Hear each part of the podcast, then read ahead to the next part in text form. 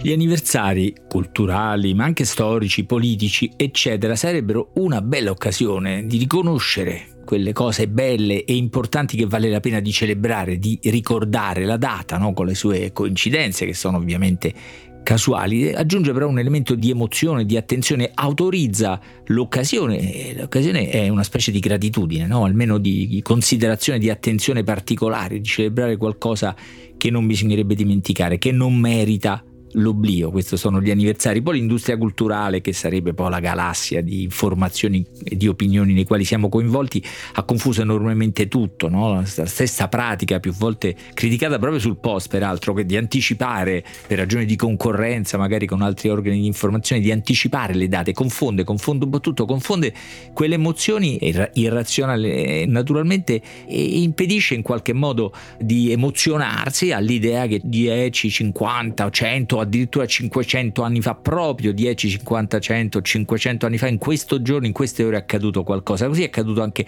con la nascita di Italo Calvino, talmente anticipata il centenario della nascita di Italo Calvino che, che mi è praticamente sfuggito, per esempio, a me il giorno esatto, cioè il 15 ottobre del 1923, data della nascita e quindi recente, mese scorso, quella dell'anniversario, che invece ha occupato l'intero anno e va bene perché si parli molto di Calvino, però ecco, insomma, si confonde un'emozione e si confonde un podcast come questo che invece oggi torna su Calvino, anche perché il libro di cui parlo è l'occasione di ricordare due persone che non meritano di essere dimenticati.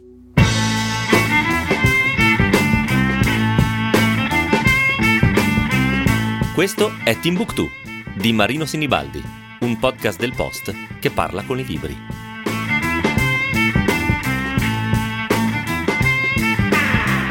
Tra i tanti libri molto belli usciti nell'occasione del centenario della nascita di Italo Calvino, ne scelgo uno in cui l'uomo e l'opera sono raccontati insieme, sono conosciuti molto da vicino ed è per questo che il centenario di Italo Calvino lo ricordo a partire da un libro scritto da una persona che purtroppo proprio a cento anni di, di distanza è scomparso, Ernesto Ferrero, morto il 31 ottobre del 1923, particolarmente adatto a raccontare Calvino da vicino, se non altro per i tanti anni di lavoro nella casa editrice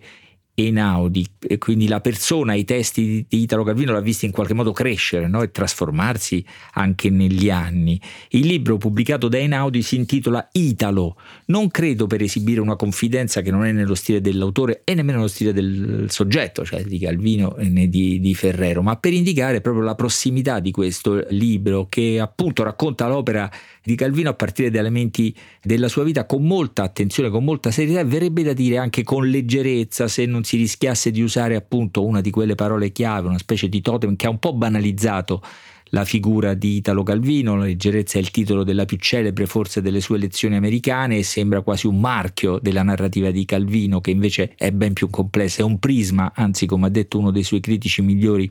Mario Baringhi, un prisma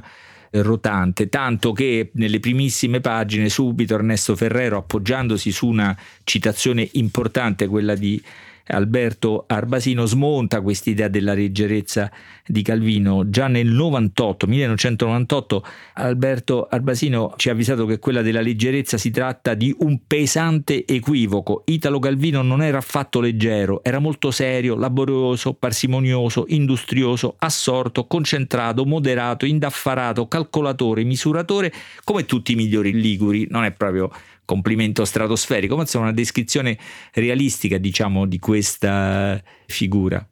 Poi il libro prosegue raccontando Italo Calvino fin dai suoi primi anni, anche, anzi dalla sua origine familiare. E qui c'è un po' la prima sorpresa, almeno per me, perché sapevo dell'eccentrica o singolare, originale figura del padre, scienziato agrario, diciamo così, nomade per natura e vocazione, per questo Italo Calvino è nato a Cuba, ma non sapevo dell'avventurosità anche politica de- de- della sua vita, un documento che lui finse di perdere, in realtà donò a un sovversivo russo, implicandosi poi in vicende che forse lo motivarono a lasciare l'Italia a diventare nomade davvero, ma insomma è solo un aspetto dell'attenzione con cui il libro racconta Italo Calvino fino appunto dalla sua nascita, anche delle differenze, non era esuberante come il padre, nonostante l'educazione ostentatamente anticonformista che aveva ricevuto, ha sempre tenuto, e Ferrero racconta bene, una sua misura, una sua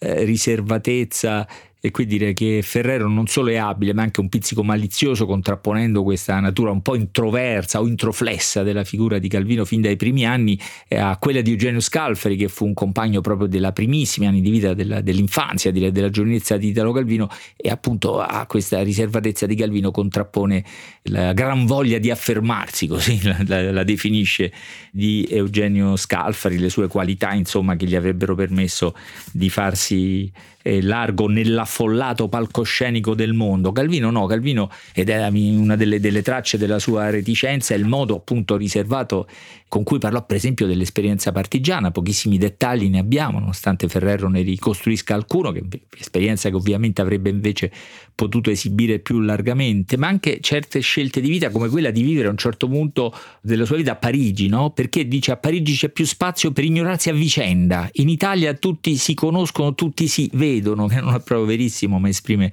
diciamo, un atteggiamento, una piccola fobia probabilmente. Non era così misantropo Calvino, raccontato da Ferrero, osservava tutto, ascoltava molto, parlava poco, ecco, era molto taciturno, almeno più taciturno di lui sembra ci fosse solo Milan Kundera e dunque Ferrero riporta la leggenda di una cena tra i due piuttosto silenziosa nonostante avessero molte cose in comune, ma tra tutte le testimonianze quella che più mi sembra felice nell'indicare questa profondità della riservatezza, non ripeto una pura misantropia e voglia di sottrarsi agli altri, era quella che Ernesto Ferrero ci racconta con molta attendibilità, visto che Ferrero aveva lavorato molti anni all'ufficio stampa e in audio e scrive è difficile fotografare Italo in una posa ufficiale, di quelle da mettere sulle sovraccoperte o da mandare alla stampa. Appare subito sulla difensiva, si irrigidisce, assume pose innaturali. Meglio farlo spuntare da una porta, da una finestra, con l'aria di chi passa da lì per caso caso e viene colto di sorpresa, il volto seminascosto come un animale che esce dalla tana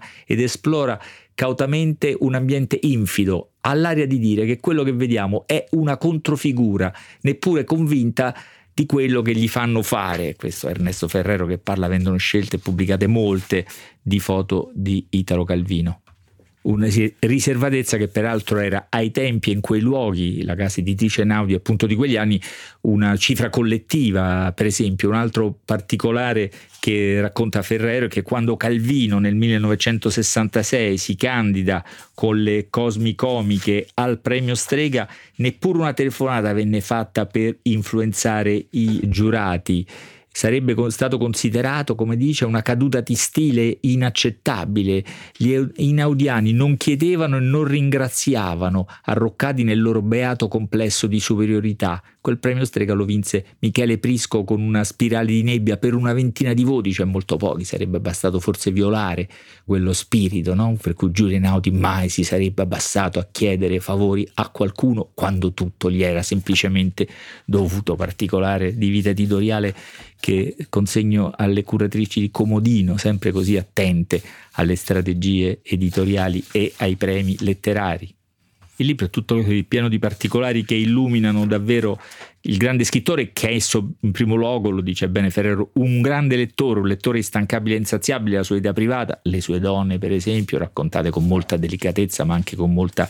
precisione, e naturalmente le opere, tutte le opere praticamente di Italo Calvino. Ora io,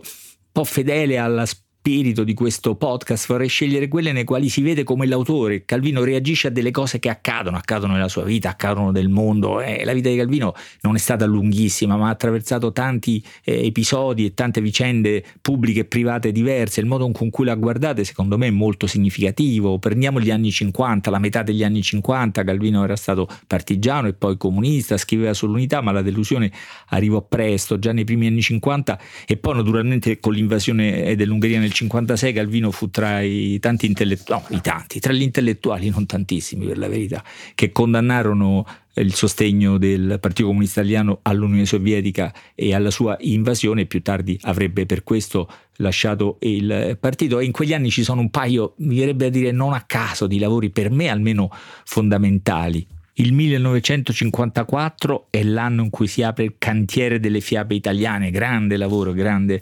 opera. Calvino è attratto e spaventato da un'impresa che richiede una dedizione assoluta, no? la, affascinato perché la fiaba resta l'archetipo del racconto d'avventura, il luogo dove l'eroe cresce nello scontro con la realtà esterna, spesso dura sino alla ferocia, con le prove che è chiamato a superare, dove il meraviglioso scatta dal dato realistico più quotidiano.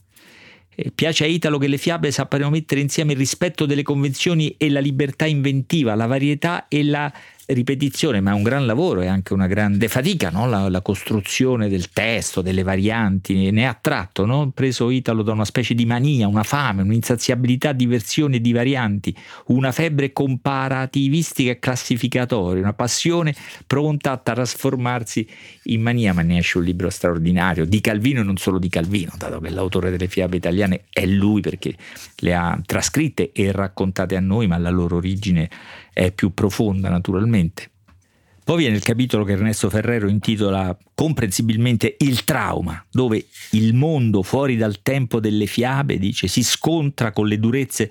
del qui e ora, gli eventi storici della metà degli anni 50, soprattutto l'invasione dell'Ungheria, la crisi del Partito Comunista, almeno di quel rapporto tra cultura e comunisti, nasce la magnifica fiaba, no, non è una fiaba, piuttosto l'apologo, l'apologo del barone rampante. Il messaggio, dice Ernesto Ferrero, è trasparente. Nessuno, come il solitario che vive sugli alberi, Cosimo, no? è stato così dentro il proprio tempo, ha cercato di modificarlo. Cosimo si ribella ai genitori Italo si ribella a quella madre madrigna che è il partito, ingessato nel cinico calcolo politico dei suoi dirigenti, l'albero su cui si rifugia è quello della libertà intellettuale, della dignità, che non è una monade, è una cellula anomala dell'alveare, non abbandona la scena, resta sul campo soltanto in una posizione defilata che gli consente di vedere e intervenire meglio continua a ritenersi un militante, un uomo impegnato, virgolette, più di quelli che stanno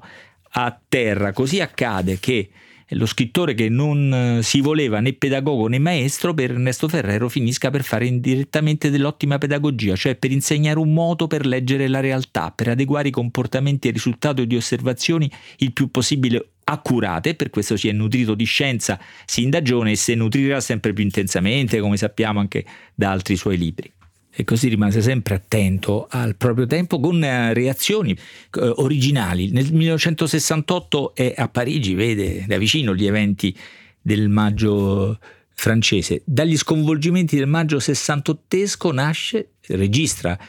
Ernesto Ferrero l'interesse per Charles Fourier,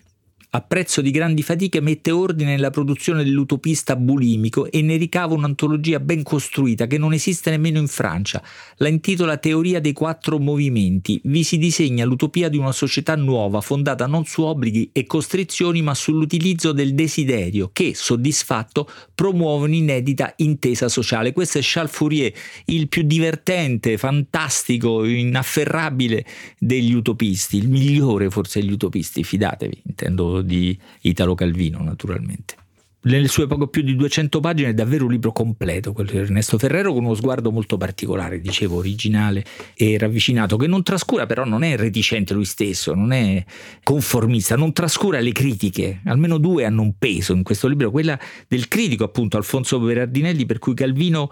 non si commuove, non commuove mai, per le emozioni ha una vera fobia. E poi in altri interventi qui sintetizzati Berardinelli giustifica questa obiezione più morale, caratteriale e politica quasi che letteraria che pone a Calvino, ma se dovessi scegliere quella più efficace ne prenderei una molto distante da tutti i punti di vista anche di linguaggio, quella di Alfonso Berardinelli, cioè Anna Magnani, spietata con l'amica che era una innamorata di Calvino. Il tuo Calvino, è una siringhetta de veleno. Non l'hai capito? Se strafoga dentro la sua intelligenza, ha paura di perderne un grammo, se la ministra come ragioniere. Vabbè, questa, mi scuso anche per l'accento, questa è la puntuta, acuta obiezione critica di Anna Magnani a Italo Calvino. È dunque un libro completo, davvero non redicente. Questo libro è poi l'ultima opera di un autore e, e di una persona molto importante, cioè Ernesto Ferrero, scomparso appunto come dicevo alla fine di ottobre, che c'è tutta in questo libro tutta la cura, la passione, ma anche la franchezza con cui ha sempre lavorato Ernesto Ferrero, che era un uomo straordinariamente gentile, attento alle cose, alle persone, ma anche poco indulgente, non, non tollerava negli altri la sciatteria, l'arroganza, la presunzione, allora si arrabbiava con un modo molto divertente perché cercava di non perdere, diciamo così, il suo stile, aveva quasi sempre ragione. E anche in questo libro dedicato a uno scrittore così grande, amico così vicino come Italo Calvino, queste qualità si riconoscono tutte. Questo è Italo di Ernesto Ferrero. Scrivete a timbuktu-ilpost.it.